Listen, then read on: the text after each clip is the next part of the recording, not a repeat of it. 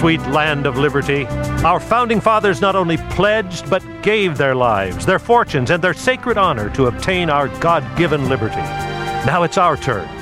Liberty can only thrive if it's alive in the hearts of a freedom loving people. I'm Dan Matthews, and I'm pleased to welcome you to Freedom's Ring. Here's our host and constitutional lawyer and minister, Alan Reinach. Welcome back to Freedom's Ring, my friends. Today we're going to get to the heart of the matter about just how essential churches really are in a pandemic and look at some very interesting data that have been analyzed about states that are more or less restrictive with respect to church and worship. My guest today, my friend and colleague, attorney Nicholas Miller, also professor of church history at Andrews University. Nick, welcome back to Freedom's Ring. It's always good to be with you, Alan. So, you've been working on an interesting project. Give us a brief introduction to what you're finding with respect to the states and the variety of restrictions. Yeah, quarantine restrictions on religious activity. So I'm part of a group of scholars that works on issues of international religious freedom. And there's a British scholar that he and I are jointly working on a paper comparing and contrasting the restrictions on religion in the 50 US states, and then looking at that in comparison to uh, restrictions on religion in all the European countries, a part of the uh, EU, European Union. Mm-hmm. And so we're finding some interesting things, perhaps many of them expected. That in the United States, we've categorized the states from one to four, with one being very low restrictions. There's maximum religious freedom. Churches in a number of states, the restrictions haven't applied to churches at all. And in fact, in some surprising places, including Michigan, where we have a Democratic governor, uh, there was an exemption entirely for religion and worship. Also in New York State, um, the city apparently did have some restrictions, but in the state as a whole, uh, religion was exempt. Though I ha- hasten to add, in all those places, churches t- generally voluntarily chose not to meet, including the Seventh day Adventist Church, because we didn't want to turn our religious freedom into the basis of causing harm to our own members or to the larger community. But most of the states that had low levels of intrusion or high levels of religious freedom were Republican, either in governor or in control of the state house, about 83%. percent mm hmm And then on the other end of the spectrum, where there were high restrictions on religion, religion not allowed to meet, groups of only five or less, where it was the tightest, 75% of those states were Democratic in nature. And it, it highlights the growing divide in our politics between religion and secularity, where the Republican Party is becoming more and more identified with religion and religious people and groups and church attendance. And then the Democrats with the opposite, with uh, secular outlooks, where religious freedom is not uh, very robust. Europe didn't present the same picture. Probably we decided restrictions on religion were everywhere and very strong, in good part because even in Catholic countries and Protestant countries with their state religion, secularism is very high and has made even greater inroads there than in the US. So we're we're looking at, at some of these dynamics, but you know what's occurring at the local level is what we're finding most interesting and the kind of objections that are being made by Protestant groups. I know in California, what is it? You're having, is it 3,000 churches? 3,000 churches have signed a pledge that they will be reopening on Pentecost, the end of May. This show will air after that. So by the time you listeners hear this, presumably that would have taken place. And so both you and I have talked about this in the past, and our general view is that so far, in most places, the restrictions on religion have not been unconstitutional or inappropriate. I think you and I would agree on that, that there really is a public health concern here, that where churches have met, COVID has spread, people have died, and that it's not that our, we can still worship and we are worshiping, aren't we? Sure. Over Zoom and, and over streaming services. Worship continues. It's and if not, I might jump in here, Nick. Yeah. You know, one of the arguments we hear from our conservative friends is, well, Hebrews 10:25, forsake not the assembling of yourselves together, as is the custom of some. That that this is a mandate that we must meet together in person. Well, you know, I think that that is an abuse of the text, for one. I don't think that the text justifies meeting, even if it's going to carry with it serious public health risk. But also, what I'm hearing from pastors in many different places is that their attendance is actually increased with the help of the live streaming and you know the zoom bible studies and such that more people are able to come people who would never come to a midweek prayer meeting are showing up now because it's so much easier. So, you know, the idea that somehow we are not assembling together because of this is not entirely factual. Well, and in fact, you know, Christ himself says, Where two or three are gathered in my name, there am I in the midst of them, right?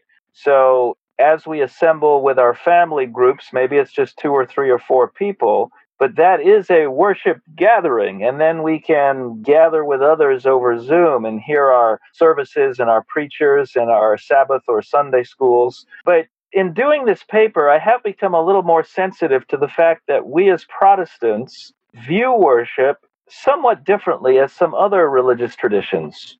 Well, so, for starters, the Muslim community got completely shut down with Ramadan, which can't really be practiced except, you know, in person. And so their whole Ramadan was out the window this year. Um, same for Passover for the Jews. You know, some folks participated in Zoom Passovers, but the notion of getting the extended family or community together to celebrate Passover just didn't happen.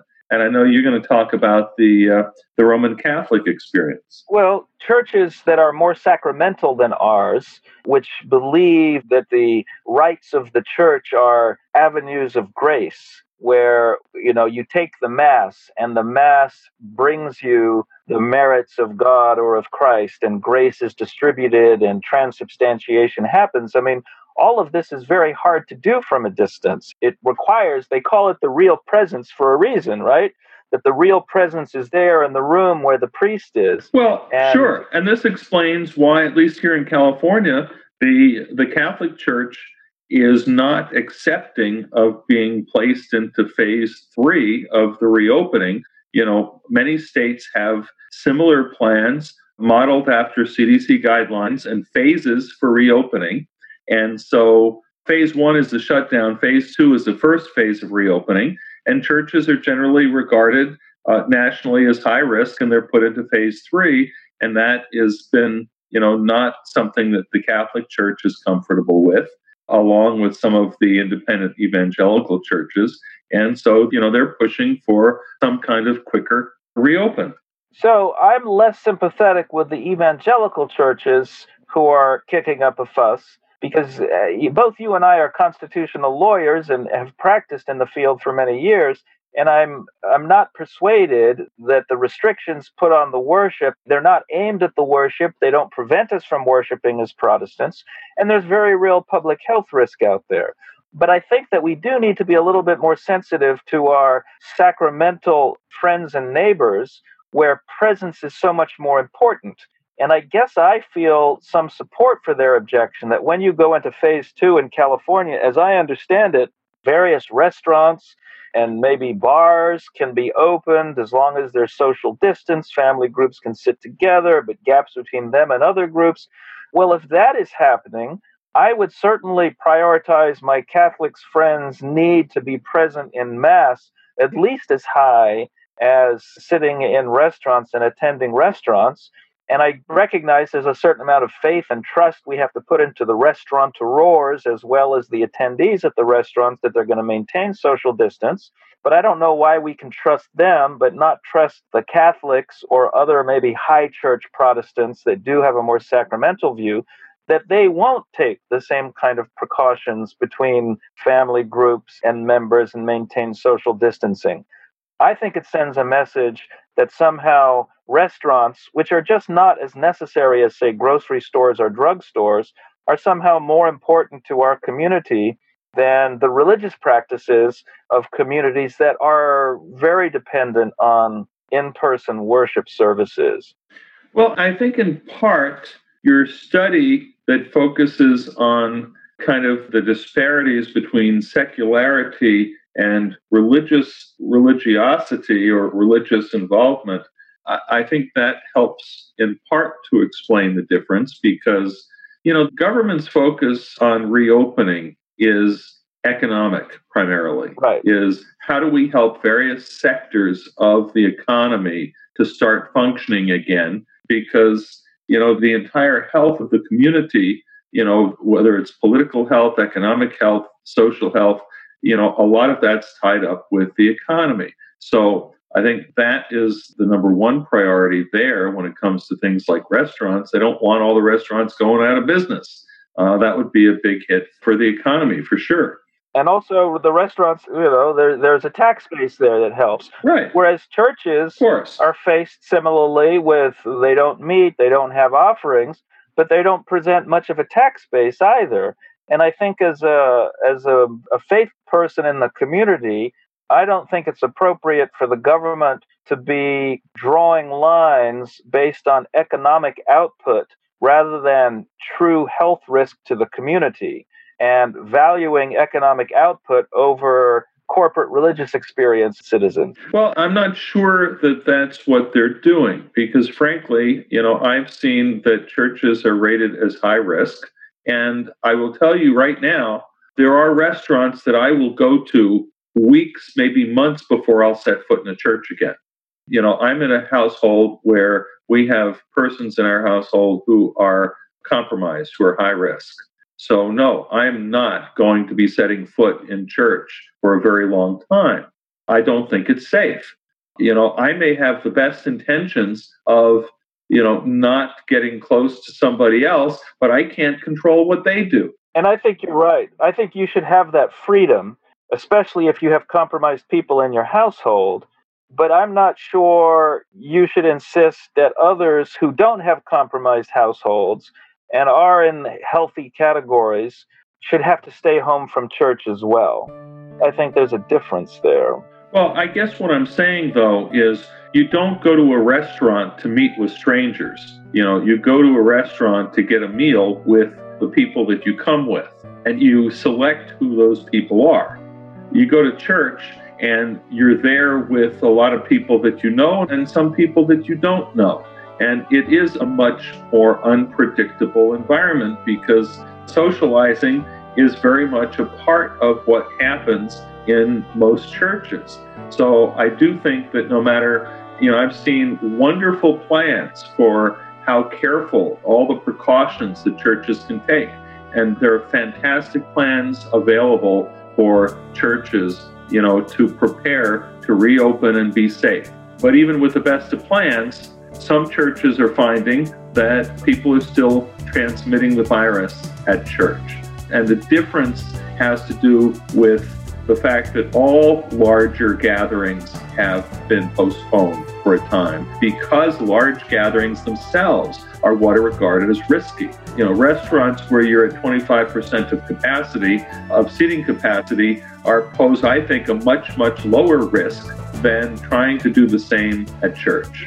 Well, I think it would be fair and appropriate to put those same kinds of restrictions on the churches. I don't think you just say, okay, we're opening churches and they can do what they want and meet at full capacity.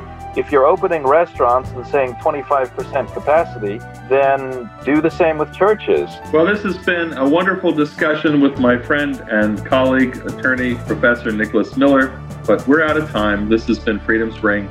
Until next week, folks, let freedom ring.